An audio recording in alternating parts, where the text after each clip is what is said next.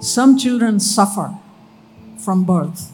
And I know the answer is that they're born with that karma, Past life karma. past life. Child in the childhood will suffer either through a disease or maybe loss of a parent or just uh, emotional issues or maybe mistreatment fr- from very harsh parents or very a very troubled family life so isn't there a solution uh, what is the solution why the child has to suffer and then bear the consequences for the rest of his life for that suffering Whatever happen, you have to accept it.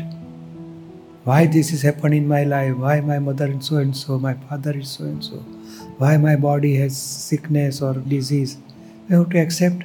Only we can improve is a seed of fruit. We cannot change fruit. We cannot control result. We cannot stop result. But you can change your causes. That is only in our hand.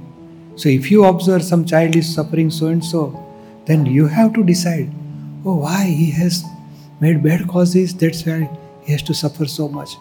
Now, in this world, only causes can be improved.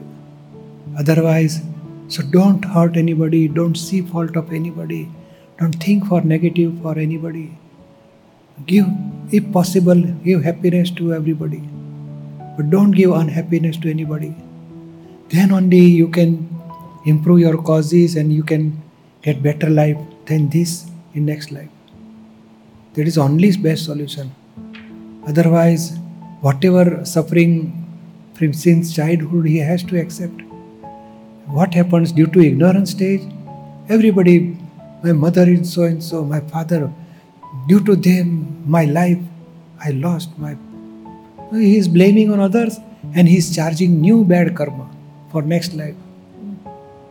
So, so, so very, so only satsang is a right understanding, right knowledge will be given in satsang.